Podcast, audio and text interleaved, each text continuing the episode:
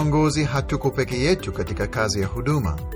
Pasipo familia inayotusapoti katika kazi na kufanya huduma bega kwa bega nasi, tusingekuwa na nguvu na moyo unaotakiwa katika kazi yetu. Familia ni muhimu sana. Karibu wasikilizaji kwenye podcast hii ya uongozi wa kiroho inayozungumzia suala la kiongozi na familia yake. Tunafahamu umuhimu wa familia katika maisha ya mtu yeyote, lakini katika maisha ya kiongozi wa kiroho, familia ni muhimu zaidi. Aidha, huduma yetu itajengwa na kubarikiwa na familia au itapoteza nguvu kwa sababu ya shida ya kifamilia, mahusiano yasiyo sahihi au ushuhuda wa familia ya kiongozi kuharibika.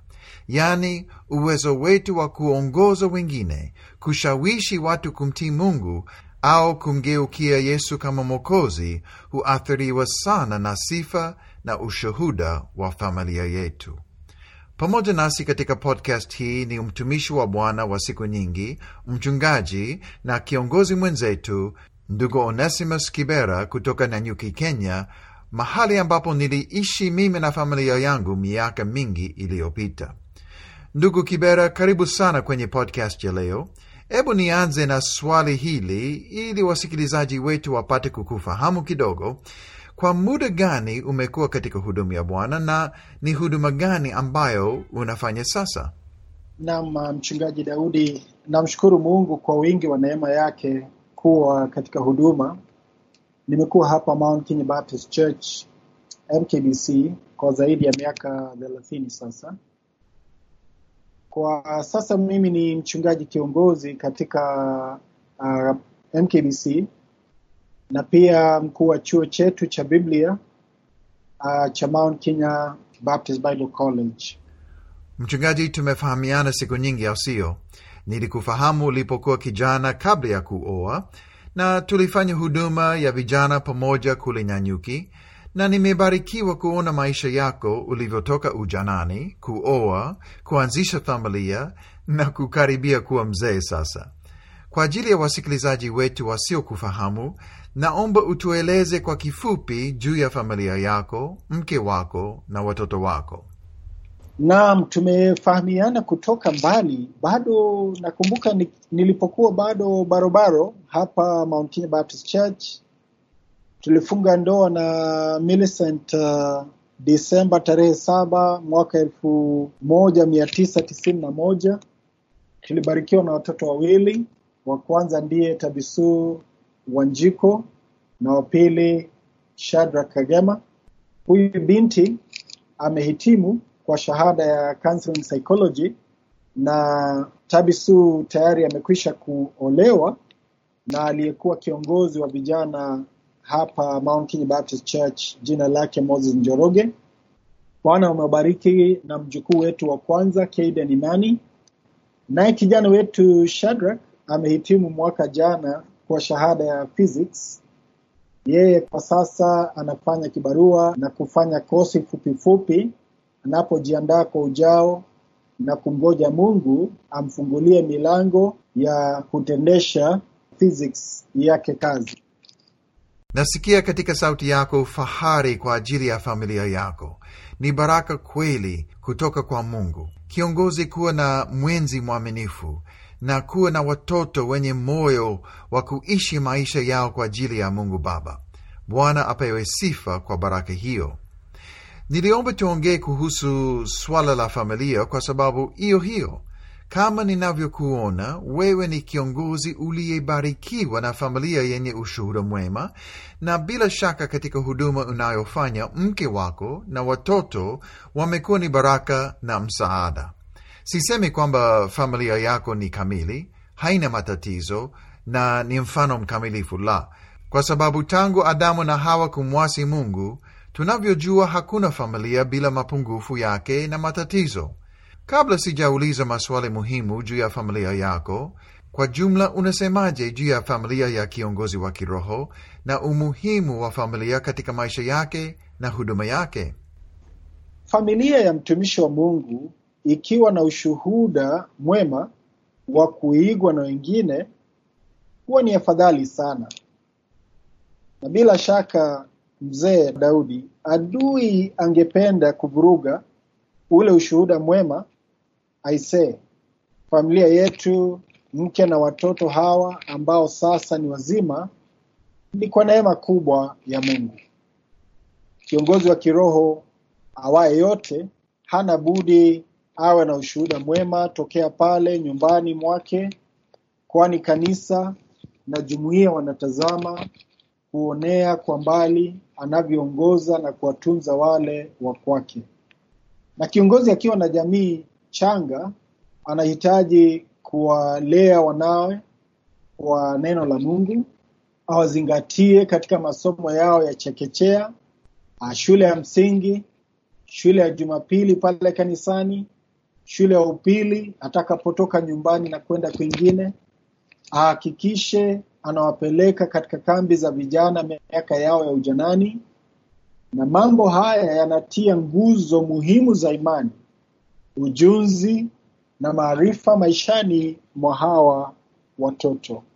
Wanajifunza pia kuishi vyema na watu kanisani na duniani. Umesema kweli na ninaunga mkono nawe kabisa juu ya umuhimu wa familia zetu kama viongozi. Mchungaji ana kazi nzito na inabidi avae kofia nyingi. Pengine asubuhi anavaa kofia ya mwalimu na kuandaa mafundisho ya neno la Mungu, na mchana anavaa kofia nyingine ya msimamizi na kutengeneza ratiba ya huduma, na pengine jioni anavaa kofia nyingine tena ya mshauri na kutembelea washirika wa kanisa ili kuwafariji au kuwahamasisha katika mwenendo wao wa kiroho. Ni mchungaji tu anayefahamu uzito wa kazi yake.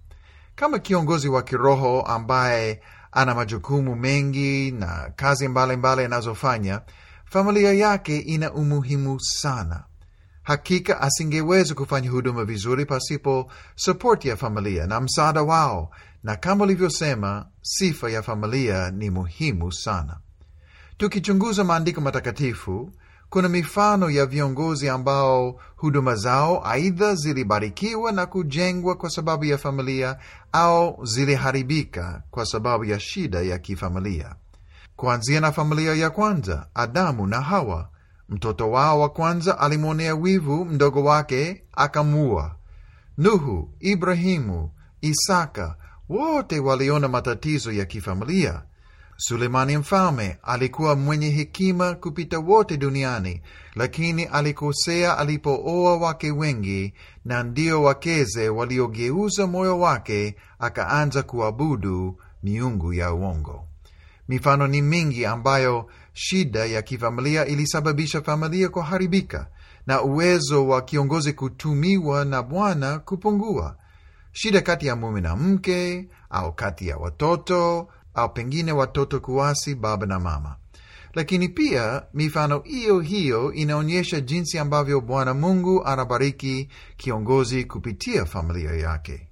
Baada ya Kaini kumua Habili, Bwana akafanya nini? Akampa Hawa mtoto mwingine Sethi, ambaye akazaa mwana, jina lake Enoshi, na Biblia inasema kwamba hapo ndipo watu walipoanza kuliitia jina la Bwana. Bila shaka wewe umeona viongozi ambao familia imekuwa msaada katika huduma yao, na umeona viongozi ambao huduma yao imeharibika kwa sababu ya shida ya kifamilia.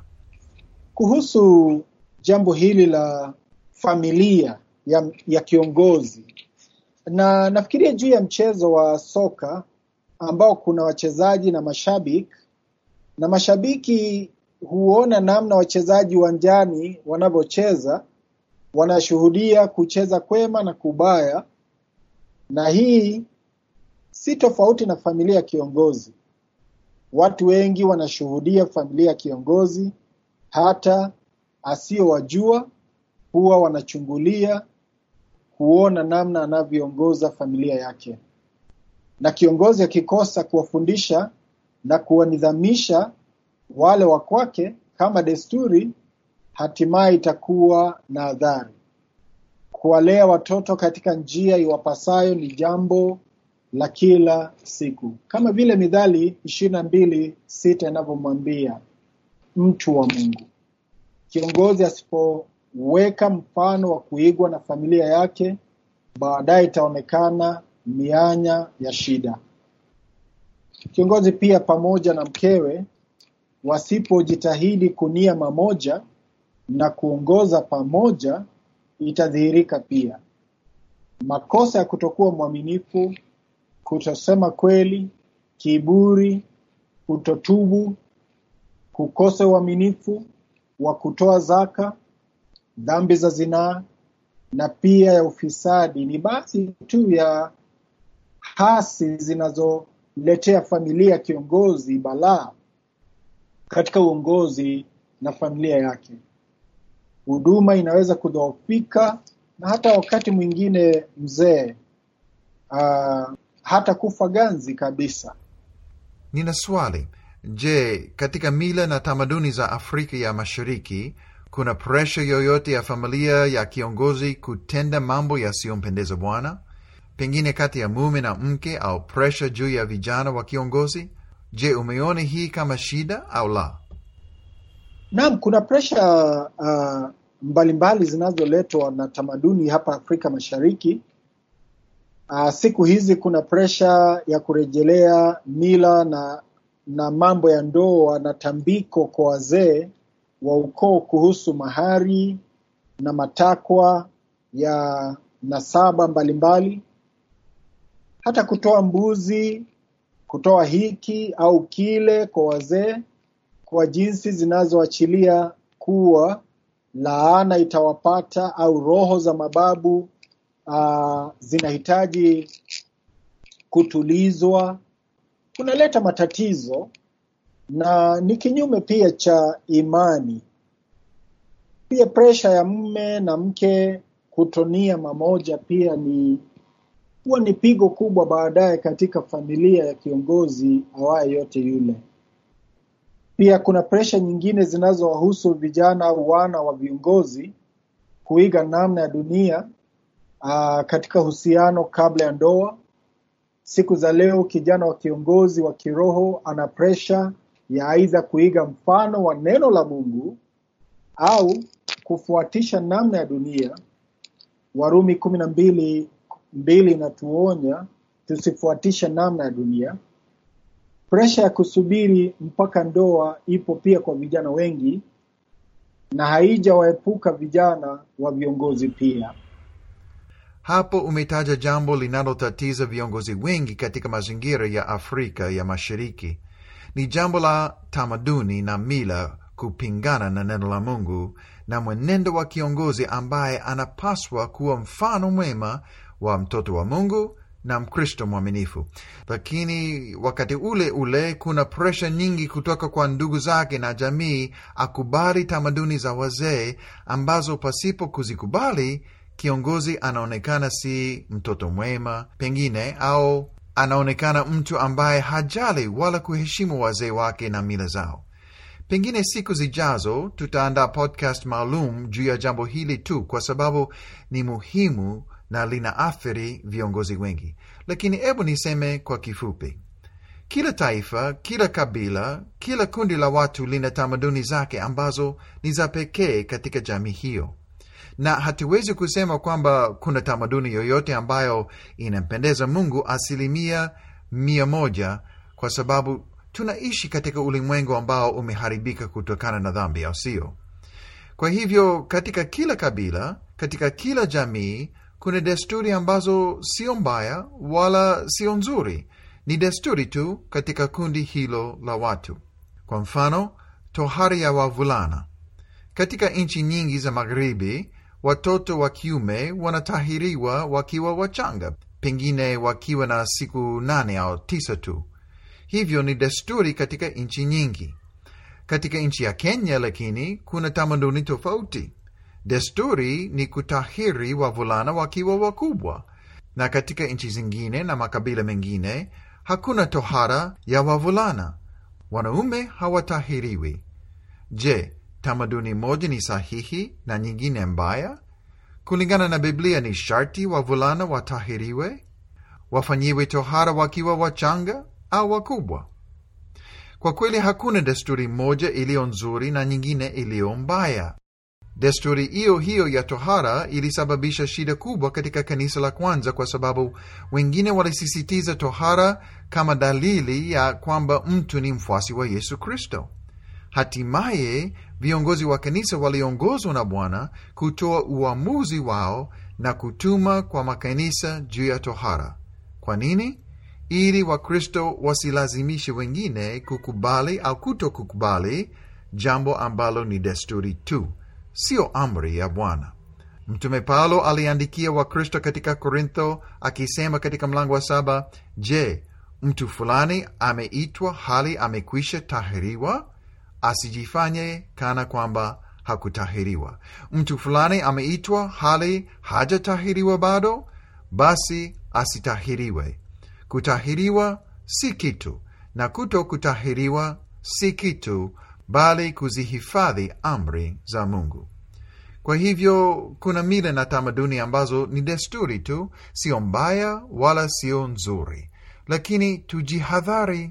Kama alivyosema mchungaji Kibera, kuna desturi na tamaduni zingine ambazo ni mbaya, na sisi tunapaswa kuzikataa moja kwa moja, tusizifuate. Kwa nini ni mbaya? Zinapingana na neno la Mungu, na hivyo hatuna budi kuzikataa na kutii Bwana wetu. Asante mchungaji Kibera na mawazo yako juu ya familia na kiongozi, na tutaendelea na mazungumzo yetu na mgeni wetu katika podcast ijayo ili tupate mashauri yake juu ya familia. Msikilizaji, tunza familia yako. Hakikisha kwamba uhusiano wako na mwenzako umejengwa juu ya upendo. Fuata sheria na kanuni za kibiblia juu ya uhusiano kati ya mume na mke na kati ya mzazi na watoto wake. Fanya juu chini ili kuongoza familia yako katika njia ya haki, ili Bwana akubariki wewe na familia. Mwe na sifa njema, furaha, upendo na baraka. Tutaendelea na mkazo wetu juu ya familia wakati ujao. Kwa sasa nasema kwa heri, na Bwana akubariki, kukutia moyo na kukusaidia uwe kiongozi bora wa kiroho.